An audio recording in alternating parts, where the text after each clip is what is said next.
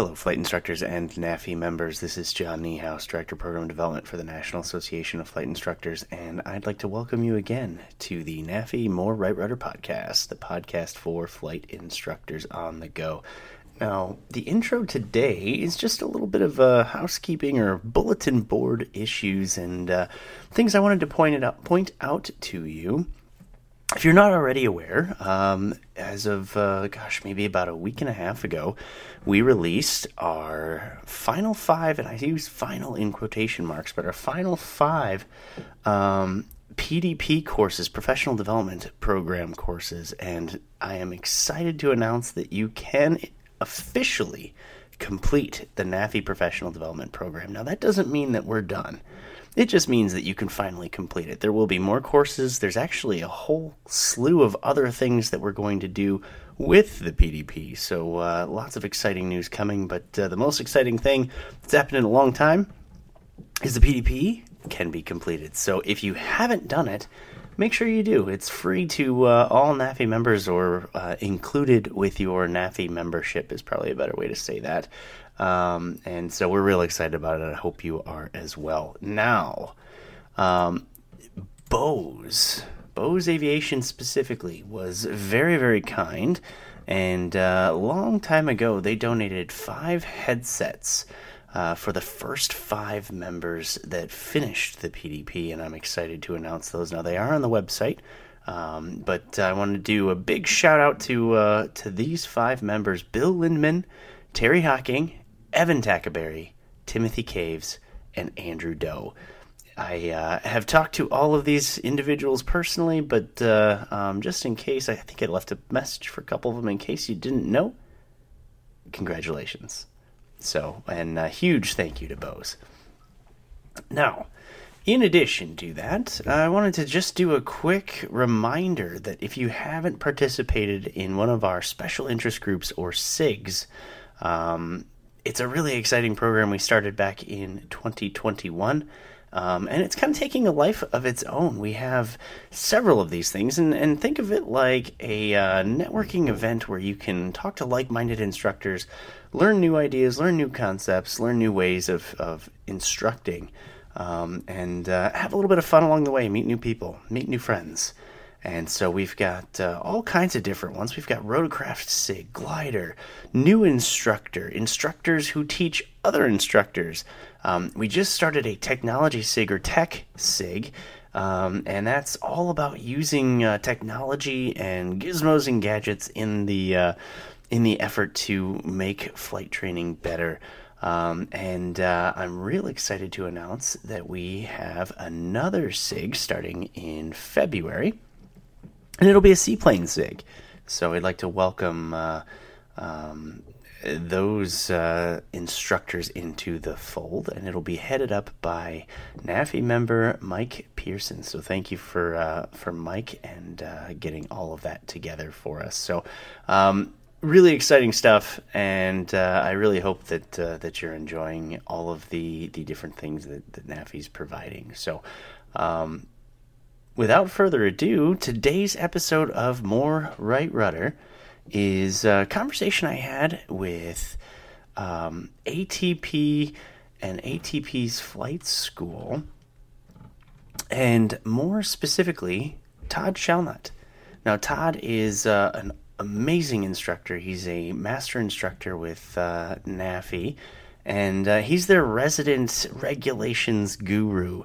And so um, it was a really great conversation with him to kind of understand uh, what it is that uh, that he tries to do with ATP, how he got his start as an instructor, what he thinks is important, and uh, you know one of the things that really stuck out to me was was the idea that uh, um, in his words, we sell experiences, we sell feelings, things that are non tangible that go along with all of the traditional uh, ideas of flight instruction. And, and that's really true. It really is that uh, something that, that you can't touch it, you can't quantify it, but it makes people feel good, and, and that's what gets uh, people in the door and, and keeps them coming back. So, anyways, um, I'm really happy to uh, to share this with you. And uh, once again, Todd, if you're listening, thanks for uh, for doing it. And ATP, thank you for your continued support of NAFI and its members. They are a big sponsor of uh, of NAFI, and, and we appreciate them for all that they do. So once again, Todd Shellnut, and uh,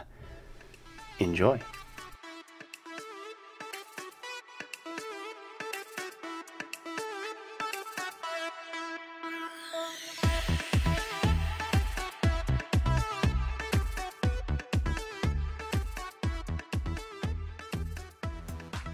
Today, my guest is Todd Shellnut. Now, Todd is the flight standards manager for ATP Flight School he is a CFII, MEI, and ATP. He earned his CFI initial in 2003, which is about 18 years of CFI experience. He earned the NATA Award for Excellence in Pilot Training in 2019. And he also earned the uh, AOPA Flight Training Excellence Award for Best Flight Instructor in 2015. Todd, welcome. Thank you very much, John. Pleasure to be here. Yeah, I'm so glad you were able to make it. And without further ado, we'll just jump right into the very first question. Was flight instruction part of your original career plan, or was it something you never anticipated doing? It was something that I had not anticipated doing. So the uh, the whole uh, flight instructor thing for me was a push uh, due to 9/11 events, hmm. and hmm. I had a a job that was lined up as soon as I graduated with, with my commercial and I was not able to get into that position due to some of the restrictions and due to some of the downfalls of aviation during that time. So I ended up having to take up flight instructing. And you know, sometimes it's serendipitous because you're still here, so it must have been a pretty good, uh, pretty good choice. I think it was. You know, it's probably one of the most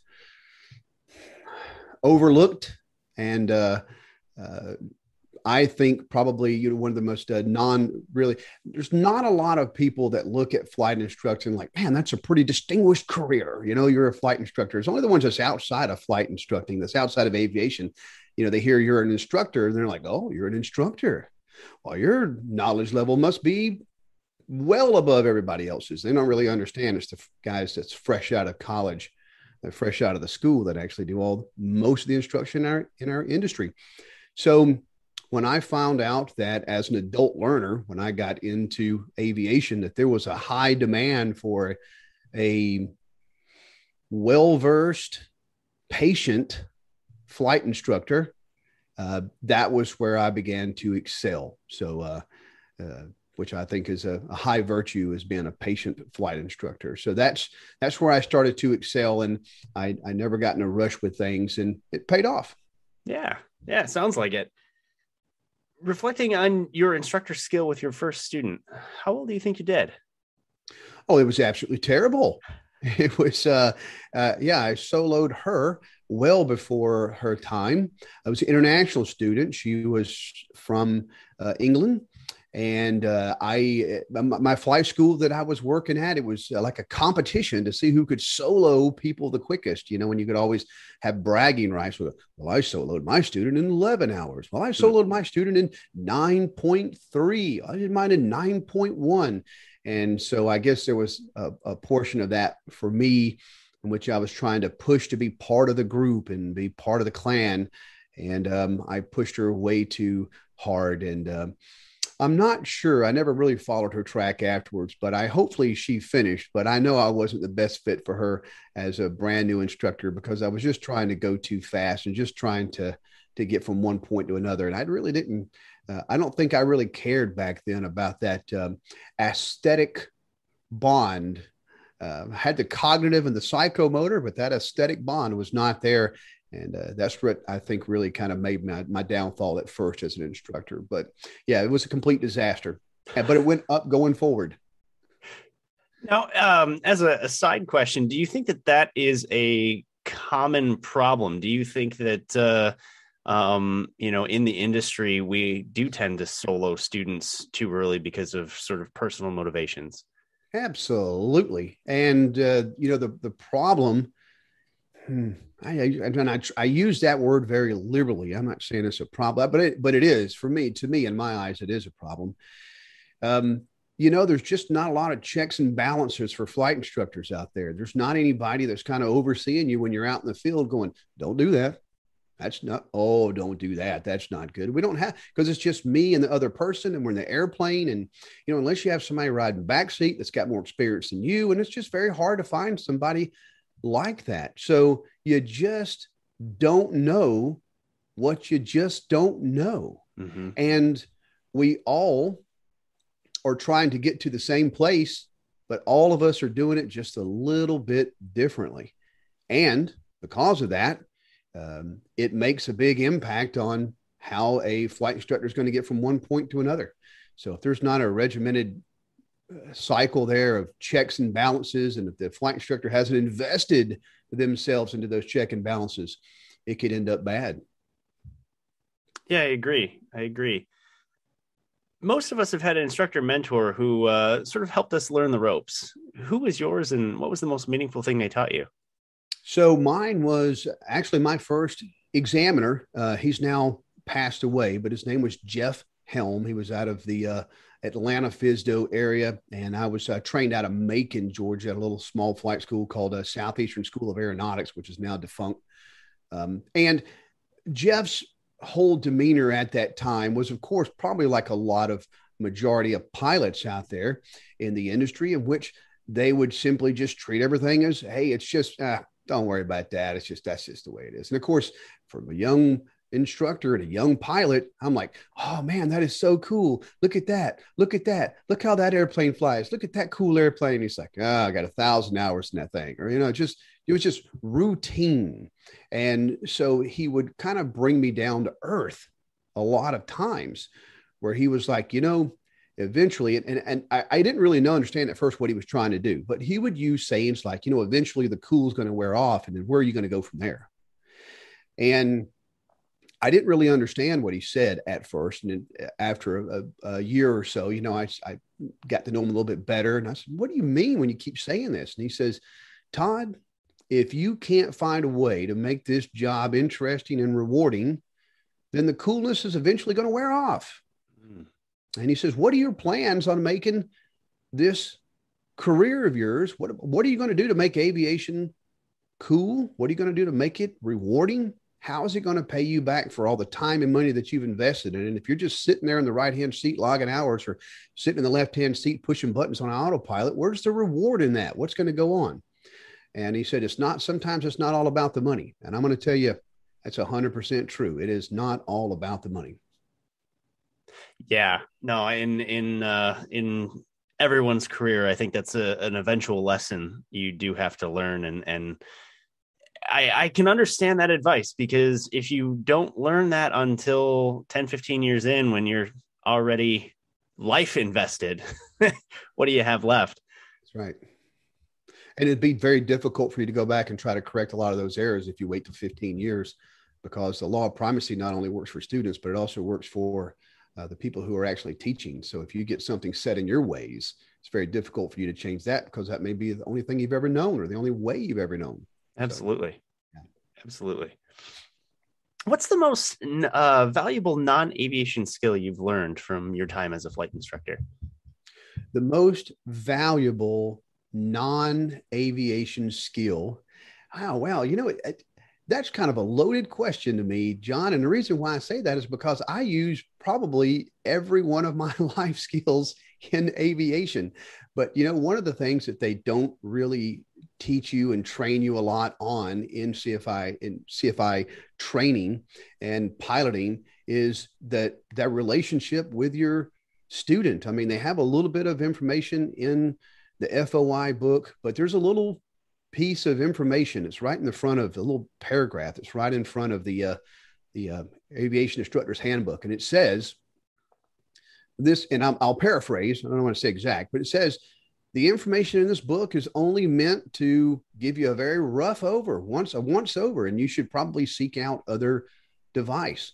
uh, uh, other uh, things to help you out. So it really wasn't until I did an aviation bachelor's degree, and then I did a, a business master's degree, and it wasn't really until I started getting into some psychology courses outside of that on a business standpoint that I actually really kind of understood what it meant to be a flight instructor.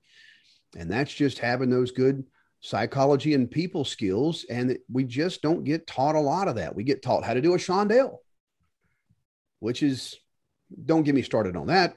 Um, there's a lot of things that we get taught and that we have to do in aviation. And it's just, it, it doesn't really have a true meaning for how what the person is going to go to eventually. So, non-aviation skill, aviation skill, uh, not instructor skill, but it's going to have to be the the study of psychology and how to work more closely with people because in aviation in general, and again, not dealing with the flight instructor world, but in aviation in general, if you if you're very well versed in psychology, you can pretty much solve all problems and, and look at all problems. It's ADM and risk management. All that stuff comes from your ability to be able to gauge and, and work problems out.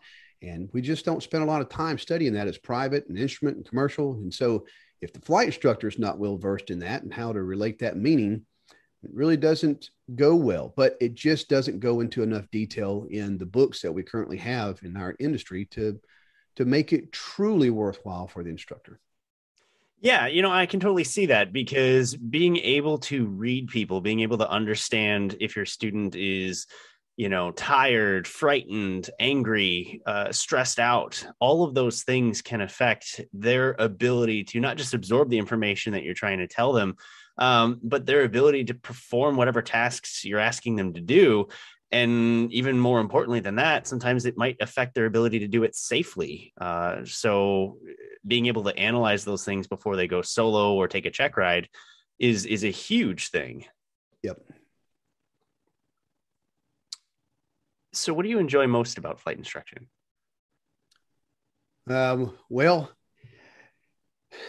i uh, am very big on ensuring that i'm doing the best job i can so I try to ensure that when I'm working with someone that I try to let them know that they're doing a good job. And I try to also let them know if they're doing a, a bad job. But it's all in the way we present it and all the way we say it. Because if you say it the wrong way, even sometimes good things can come out badly. So for me, I'd like to be able to um, have that understanding from my student to say, you know, I need constant feedback. If you don't tell me what I'm doing wrong, if you don't tell me what you're not getting, if you don't tell me what you're not understanding, I can't progress. And I'm not trying to just progress just with you. I'm trying to progress in the industry to know more and be smarter and work with people. No two students learn alike. No two students have the same emotional set. So, me trying to work with the students and get a feedback from them is very rewarding for me. And mm-hmm. that goes in the case of, you know, when when someone solos and they put the social media uh, post out there. They're like, "Thank you to my instructor Todd Shellnut," which has been a while since I soloed anyone. I'm I'm more or less in the flight instructor game, and but w- when I see that through social media as well, thank you very much for Todd helping me out with my flight instructor training. I surely appreciate it. That's for me. That really does make everything worthwhile because if you're not if you don't feel appreciated, um, it's just a hard it's, it's, it's not going to be giving the aviation is man you know as well as i know this is not a very forgiving industry if mm. you make a mistake if you i mean you could lose everything at the drop of a hat i mean this is the epitome of integrity in our community so you have to be that consummate professional and you have to just be looking at every single thing you can possibly do to improve and but how do you know that you're improving if you don't get that feedback? So for me, it's a hundred percent. Uh, the reason why I do what I do is to keep growing professionally, and I can't do that until I actually get that five star rating from every single student. You know, and I work with a student. I give them a Google form that I created. I'm not trying to plug Google forms here by any means, but it's just like, how did I do? Where would you expect me to do differently? Did I keep you informed? Uh, you know, did I did I arrive early? Uh, you know, did I know what type of soda that you like to drink so I can treat you to a soda? Uh, you know, just just getting to know the client, and then in the end, that reward for me is them soloing safely, them passing the check ride on the first go successfully, and then also sharing the good news and praising. I like to be praised. Don't students like to be praised? I'm they, they do like to be praised. We talk about that in the voice. But man, nobody wants to talk about the instructor being praised. There should be a handbook for the students that tell them how to praise their instructor. And that's what I go for is I, I, I thrive off that praise or somebody just saying, Hey, you did a good job. Mm-hmm. Mm-hmm.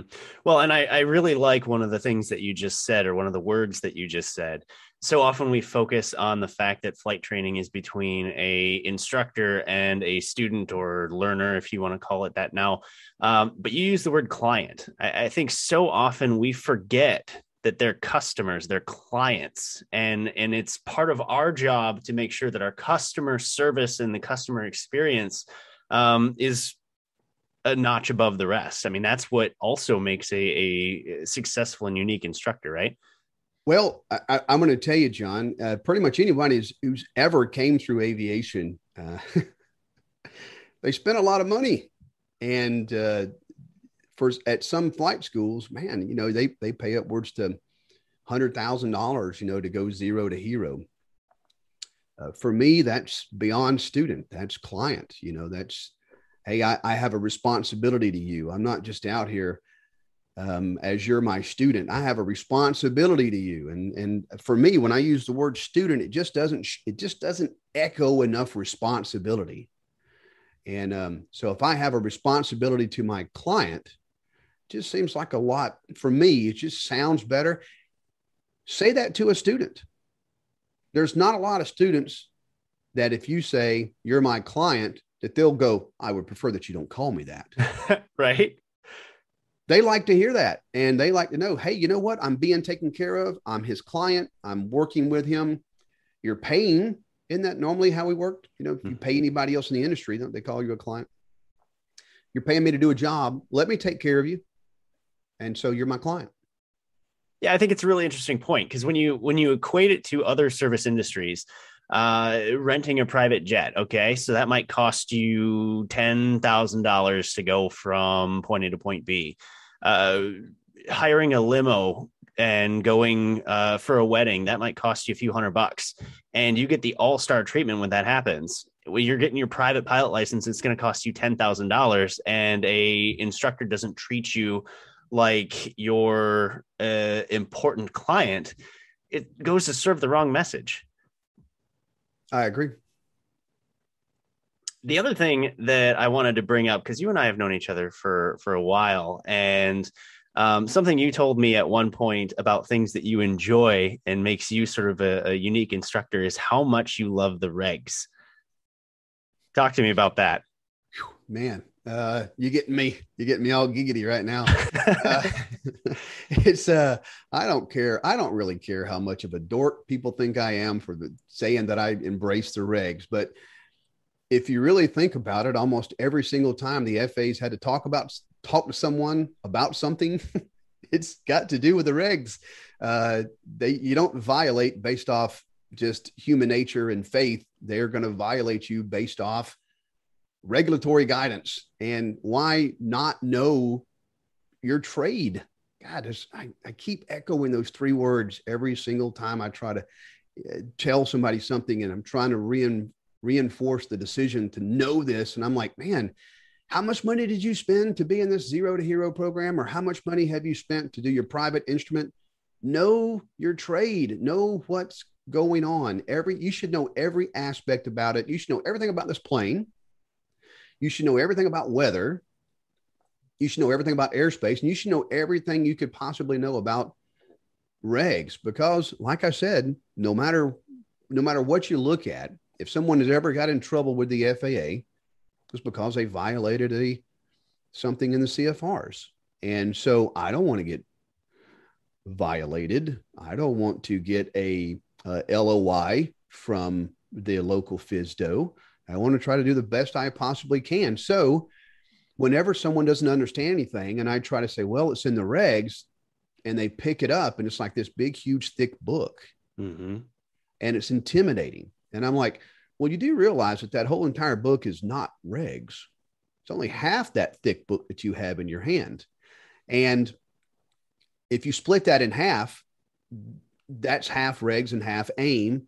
And then if you just go in there and pull out part 61, you're only talking about 80 pages. You know, one of the things that people ask me, they're like, how do you know this stuff so well? And I'm like, you know that it really hasn't changed since the day I walked in the door of aviation. I mean, it, has, but we're only talking about just a couple of sentences and maybe some additions. Um, they added recreational pilot.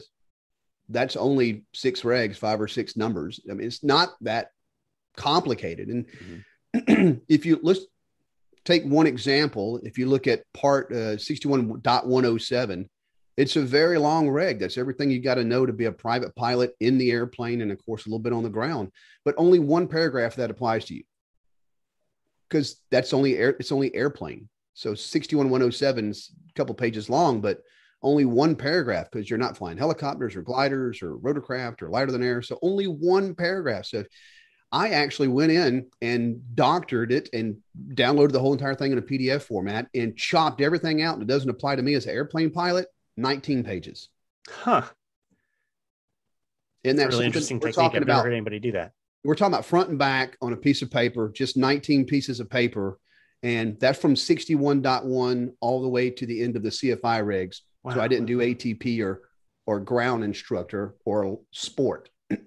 but 19 pages, and that, that's if you cut everything out that doesn't apply to airplanes. Huh. 19 pages. We're not talking about a lot of stuff. So if if you go in and actually start looking at it and trying to become more familiar with it, you realize that it's really not a lot and it never changes. Well, I can't say that. It rarely changes. And when it does, it only tweaks it slightly. It's not that big of a deal. But I love the regs. I embrace the regs simply because when you are in a conversation with someone and you hear them talking and you're like, hey, well, just to let you know, the regs say this. And they'll go, wow, that's, I did not know that. And you get them excited about knowing it. And you get others excited about knowing it. And they're like, man, I really probably would have made a big mistake if I would not have understood that. And I'm like, yeah, well, that's why you got to know the, you got to know the laws to drive a car on the road. And you got to know the laws to operate an aircraft. And if you want to, as a flight instructor, you have to know the certification of airmen and instructors, which is part 61. But you've also got to know part 91, which is everything you can't do. Or the way I Mhm. like to say it, part 61 is all the way you can get your pilot certificate, and part 91 is all the way the FAA can take it away from you. So um, for me, the regs is just like a, a, a everyday form of life. And I, I love being uh, getting, vent, uh, getting phone calls and emails for someone saying, Hey, you know, can you interpret this? Or how do you interpret this? Or what do you think about that? I, I do like being that go-to person uh, because for me, uh, it's kind of like Mozart for me. Uh, regs just come natural for me. So um, just like uh, it would for any of those artists, I think I'm an artist when it comes to interpreting those. And I, I it's just one of those things I geek out on. Yeah, absolutely. Absolutely. So what's your most interesting, scary, or fun story you've had as an instructor? interesting or fun story. Well, I have fun stories and I have interesting stories. Um, I think a lot of the times I try to tell people uh, the problems that I've actually experienced as a pilot. You know, we hear about the truth, uh, the and good things all the time, and we talk about safety and risk management, and aeronautical decision making. But a lot of times, I think a lot of pilots look at those aspects and they're just saying to themselves, yeah, I'll handle that when it happens, or why should I study that? It's all the same thing. And you got your three P's and your five P's and your decide. And they really don't understand what it truly means to embrace those things and make those good decisions prior. And so every single thing that's ever happened to me, which is a kind of a negative thing in my flying career, it's always been because I didn't understand something fully or I didn't measure the risk correctly. And probably one of the most outstanding examples is when I first truly learned and understood multi-engine aerodynamics. I was a multi-engine flight instructor and I was working at my flight school and I went out flying with my flight instructor. and we were out in a um, Piper Aztec, and we were having a little competition. And the competition was, hey, let's see who can hold the tightest tolerances on slow flight. And I was like, all right, come on, we'll do this. We'll have a little competition together. And I would do it, and then she would do it, and I would do it, and she would do it. And I was beating her just a little bit, like a knot or two, you know. And we're slow flying, and got the gear down, got the flaps in. We're in this Piper Aztec. And um, at the very uh, crest of this slow flight, with the back, back in the days where we flew around with a stall warning horn blaring, remember those days? Uh, I do. Uh, at minimum controllable airspeed. So mm-hmm. minimum controllable airspeed, and and I looked over and I said, ah, once the student, now the teacher. And man, she reached up there and she grabbed uh, one of those mixtures and she uh, left mixture and she pulled it down and uh, the airplane went right into a VMC roll. Now, whether that was a smart maneuver or not on her part, let's just kind of focus on me for right now. So, the right. first thing that I did was, um, because I wasn't an experienced pilot and I'd always been trained to the maneuver and not to real life. When the airplane started to roll, I rolled the ailerons back in the opposite direction and I pulled far aft on the yoke as I could get it because I'm going down and I'm going to the left. So I'm going to do the opposite so I won't continue to do these things. And then I soon realized as the airplane was upside down that that wasn't the most appropriate decision to make. Hmm. And then as we're upside down, she goes, move, slaps my hands off the flight controls, and she adds the power back in and she rolls the airplane out just right on the heading we were on before we started. And she goes, Don't ever say that to me until you have more experience.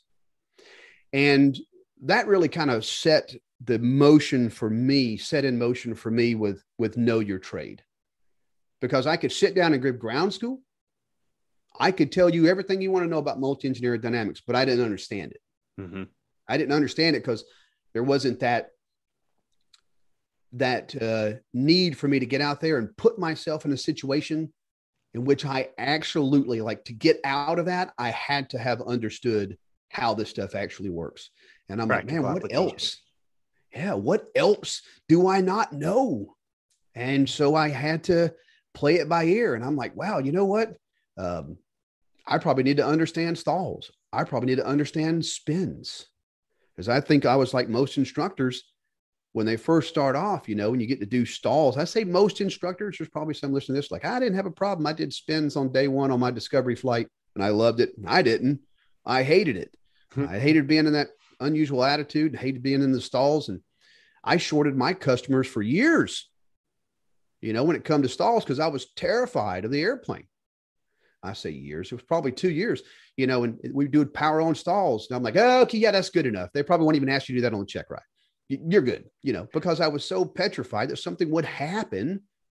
I didn't understand it. I went out to PDK in Atlanta and went around, did some upset training there for a few days and it broke me of that because I finally understood what was going on, but I, it was beyond the book. So I was only had the cognitive. I really didn't have the psychomotor version of my what I should know. So beyond the book. That's a that's a really good way to put it. Mm. So in yeah. your mind, what makes for an exceptional flight instructor?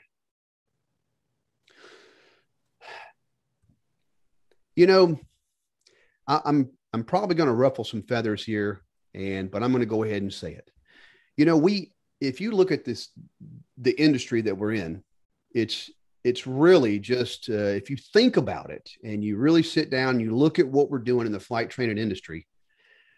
Uh, this is very controversial what I'm about to say, but it's my point of view, and you don't have to agree with it. But we're teaching students everything they shouldn't do in a plane. Hmm. We're telling them, we're not only teaching and telling them, when we're assessing and grading on them to actually go out there and do something that hopefully they would never go out and do in a plane. Lay, let's let's purposely put this airplane in an accelerated stall. Let's purposely spin this plane. Let's purposely go slow flight. I don't know how well it would go uh, over with a an airlines pilot if they um, have one of the airline pilots come in and he just like, yeah, but you know, I had all these passengers on board. I just thought I'd practice slow flight out here with the stall warning horn blaring off. We teach people to do things that they're not supposed to do in a plane and they get graded on it. It's actually quite absurd when you think about it. Um, we should be teaching them all the things that they should do and the practicalities of things. So I like to get down to that particular point in which I'm saying, first off, this is this is what this maneuver is designed to show you. And here's what would happen if we didn't know how to do this. And so, but we have to do this because the the FAA wants to see these things. Mm-hmm. Um, so, but just understand, I don't want you going around doing this, but you have to do it to get certified. And if you look at all the things we have to do to get certified, and you think about it, and you look at the practical application of it, it's not probably the best thing to ask someone to do because we don't do it we don't do it in any other form of of transportation. We don't actually say hey let's let's take this all the way to the limit. Let's take it all the way to the edge of the envelope and fly it all the way there to the edge of the envelope. But if you go past that edge of the envelope you failed. Notice disapproval didn't pass the eval that's it's really kind of absurd if you think about it so for me if I don't get right on top of that and say, now, this is not something you're going to go out there and do every day, but I've got to show you this thing called a power on stall. Let me start by telling telling exactly why we do this. And I've got to be able to show you how to put yourself in this predicament and then get yourself out of this predicament. Hmm. You kind of think about the student sitting there going, So this is dangerous? Yes.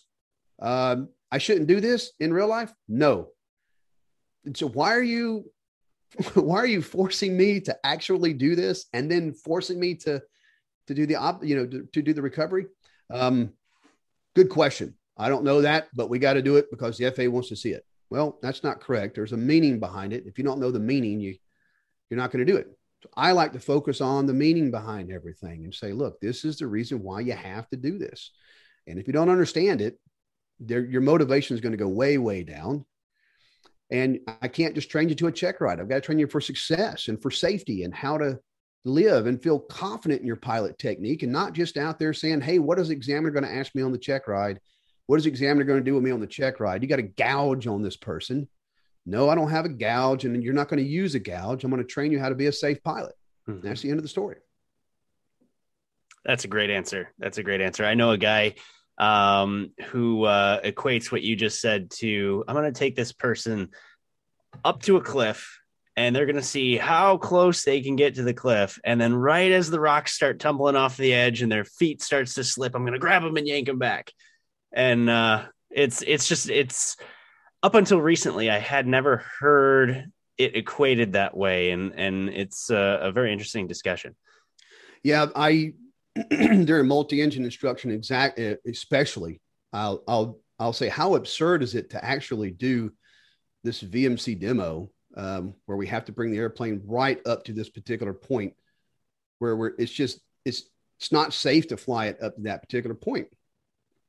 So you and I've told the story several times where I'm like, so if you go up to this cliff, which is red line, and you look down and there's like glass shards and stalactites and dinosaurs and alcohol alcohol like it's going to really hurt if you fall down in there. But i want you to stay right here at the edge. Watch your step. Don't go any further. Easy. If, if you go over it's going to be bad. So then we we step up. So that's red line. So we're going to back up about 10 feet where blue line is. And i'm going to tell my student go hey you see that red line up there? Yeah.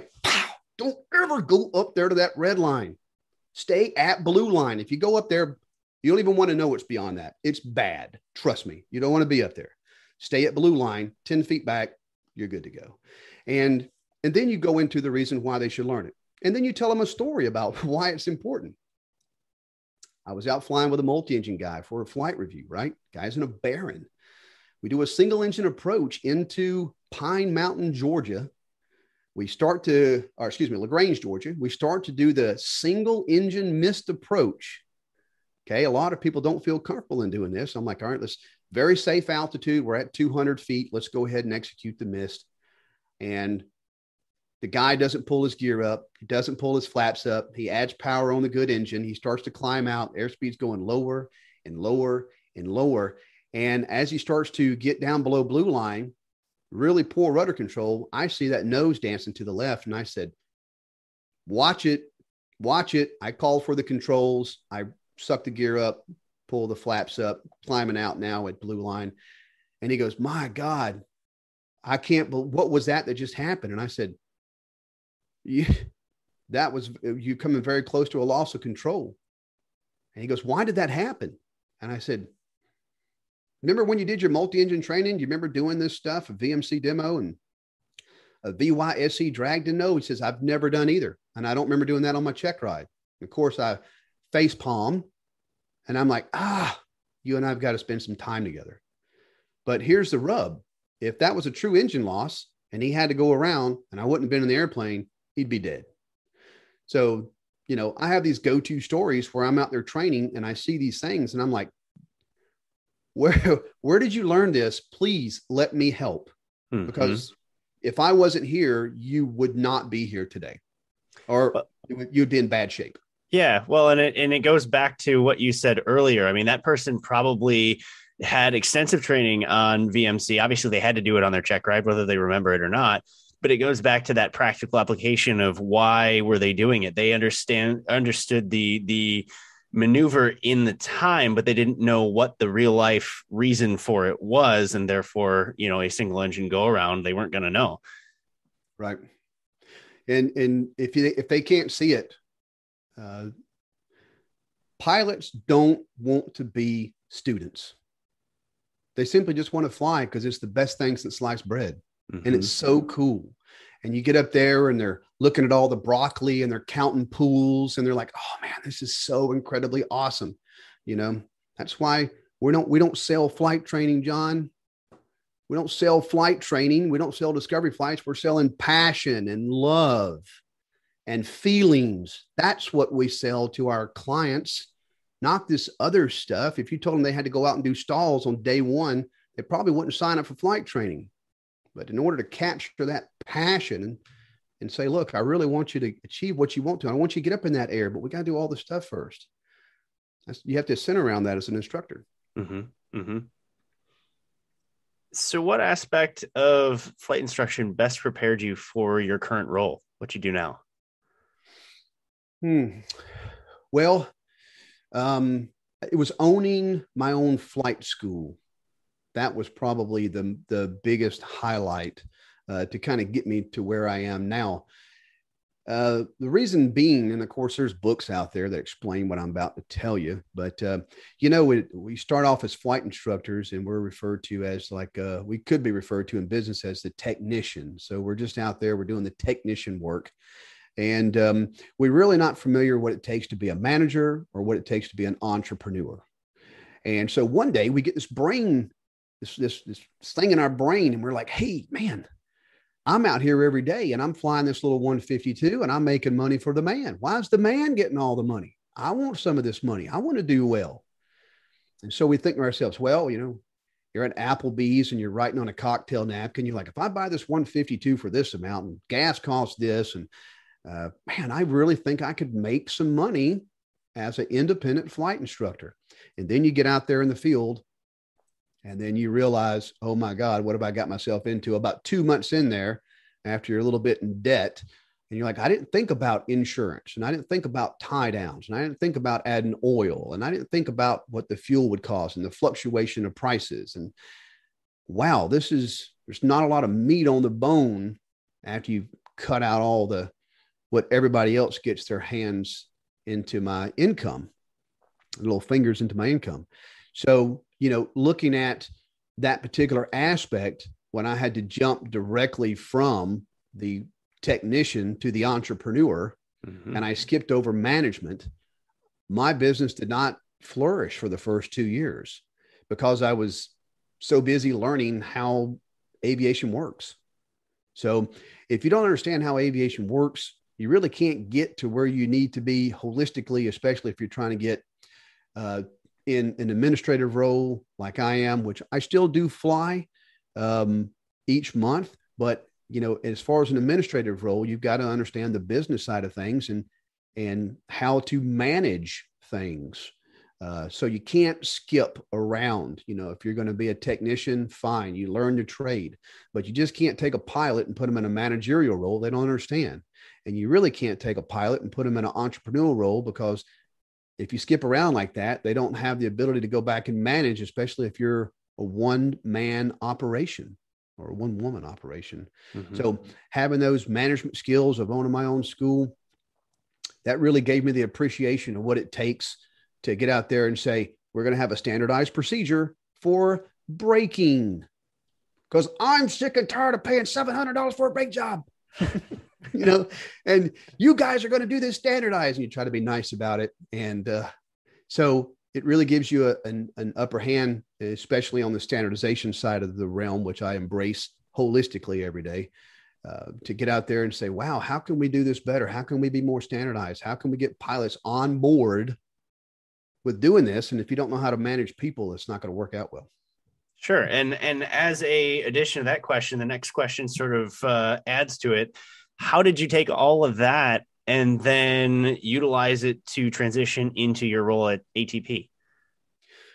Well, there was a lot of things now that went into this, and um, as a flight standards manager for ATP, we're looking at a nationwide level. We're looking at 70 different locations. We're looking at over 500 instructors. Uh, there's a lot of different spokes to this wheel. Um, and it took a little bit from every aspect of it. So, as a flight school owner, I understood the aspects of maintenance, I understood the aspects of overhead, um, even down to the smallest thing.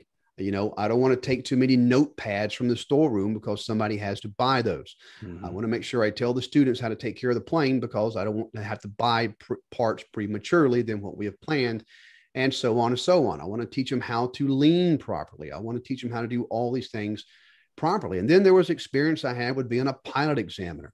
That helped me work closer with the flight checks department at ATP.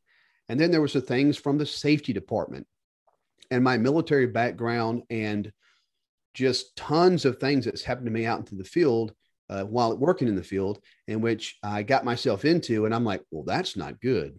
I should have really thought about that. Wonder how I can better prepare myself in the future. So being well rounded um, really helped to to uh, set me up for success working with ATP because I've I've worked in a lot of different departments. And for me, that's the key to success. If you try to stay in one particular realm over a period of time, you're only going to be needed in that one realm. So what you have to do is go to the other departments and go, "Hey, how can I help?" or "Hey, can you show me how to do that?" or "Hey, how does that work?" And so the more well-rounded you are, the more places that a company will be able to place you if they don't need you where they are, where you are. So yeah, being well-rounded. Yeah, yeah, that's great advice. So, final question. If you could give a new instructor a piece of advice for success in the profession, what would it be? Be patient. Says the worst thing that you could deal with in this industry is, or probably one of the hardest things to overcome, is the concept of time. And, you know, when I say this to people, I I'm really trying to make sure that they understand what I'm saying. So the little story I like to project to them is this. And I go, Do you remember the day you first soloed? And they're like, Yeah. Remember the day you did your discovery flight? Yeah, I remember that day. How cool was that? Cool. I said, Do you ever think you'd solo an airplane when you did your discovery flight? And they're like, No, man, it was so cool. It's like, so you got the day you soloed, and you're like, Man, it's going to be so cool when I'm a private pilot.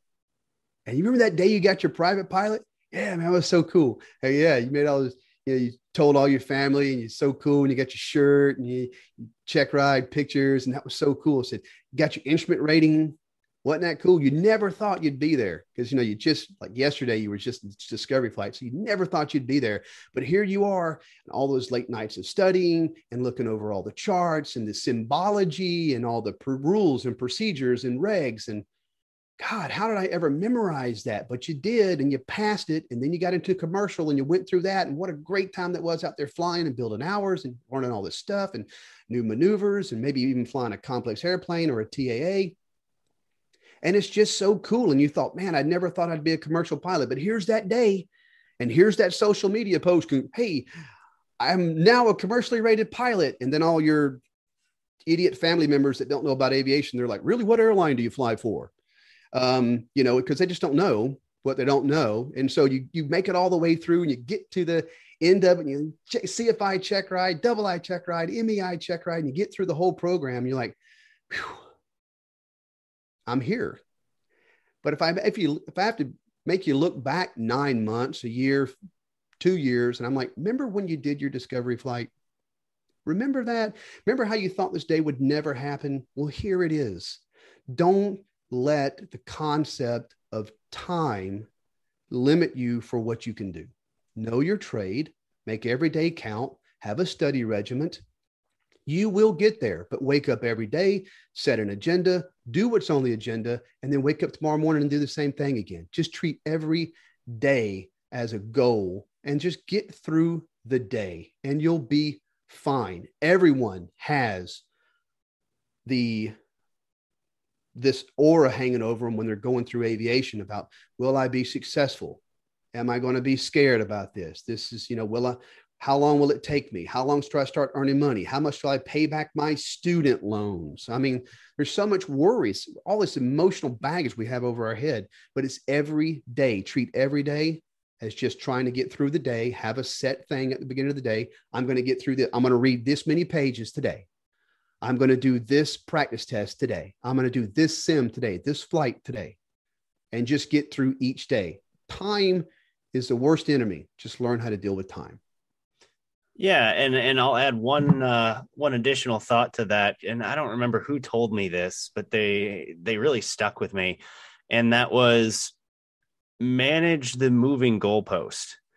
So you know, to your point of taking each day by day and and making sure you celebrate the wins that you have, because once you once you make it to each goalpost, you're always as pilots, we're always going, okay, I passed my private pilot check ride onto my instrument instrument pilot check ride, onto my commercial pilot check ride. Yeah. And it happens the next day for a lot of us.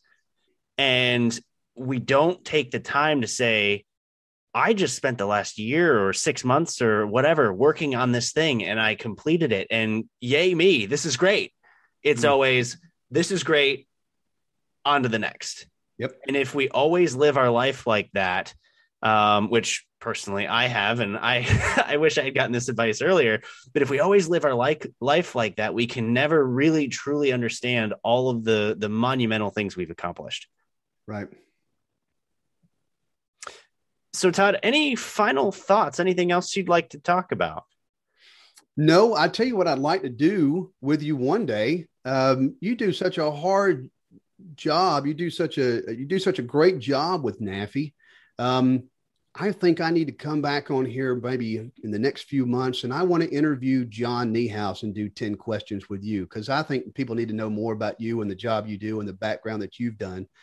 Because man, you just really go out there and you get the job done, and you put this, you put uh, NAFI on a platform where it should be, uh, because there's not a lot of professional development stuff out there for pilots or for flight instructors, even a more narrow margin.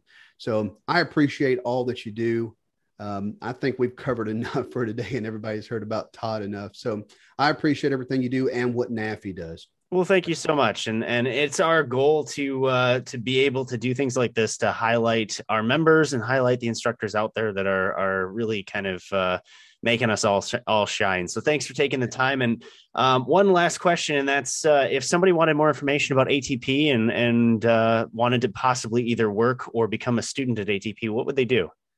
Yep, absolutely. So, as with everything else in our world nowadays, there's a website for you www.atpflightschool.com and uh, you can just scroll down to whatever section you want to look at. They're all different type of programs and and uh, how you know where do you want to go and what do you want to do?